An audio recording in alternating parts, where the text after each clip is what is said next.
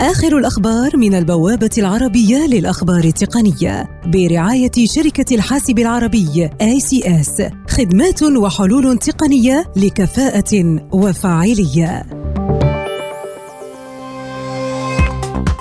شركة سناب تكشف عن نتائجها المالية للربع الأول من عام 2019 والتي قفزت الإيرادات الإجمالية فيها بنسبة 40% تقريبا بعد أن أطلقت الشركة نسخة جديدة كليا من تطبيقها على نظام أندرويد.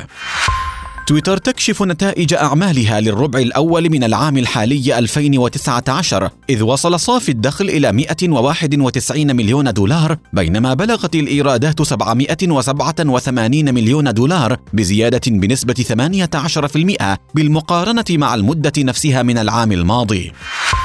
شركة أوبو تحصد لقب أسرع علامة تجارية للهواتف الذكية نموا في العالم للعام 2018 من شركة التحليلات العالمية كاونتر بوينت للبحوث وذلك بتحقيقها نموا بلغت نسبته 863% لتحصل على 6% من قطاع الهواتف الذكية العالمي.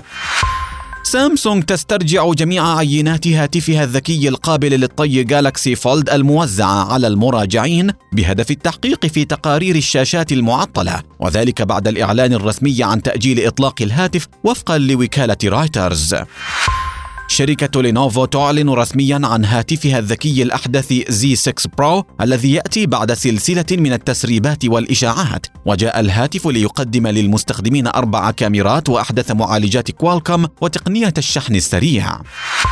شركة ميزو تكشف رسميا عن هاتفها الرائد ميزو 16 إس الذي يأتي مزودا بحواف رقيقة في المقدمة ومعالج سناب دراجون 855 وكاميرا خلفية مزدوجة بدقة 48 ميجا بكسل وقارئ بصمات الأصابع المدمج تحت الشاشة.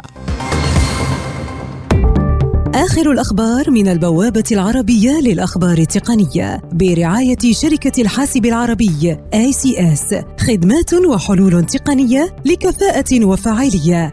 لمزيد من تفاصيل هذه الأخبار وأخبار عديدة يمكنكم زيارة موقع البوابة على شبكة الإنترنت aitnews.com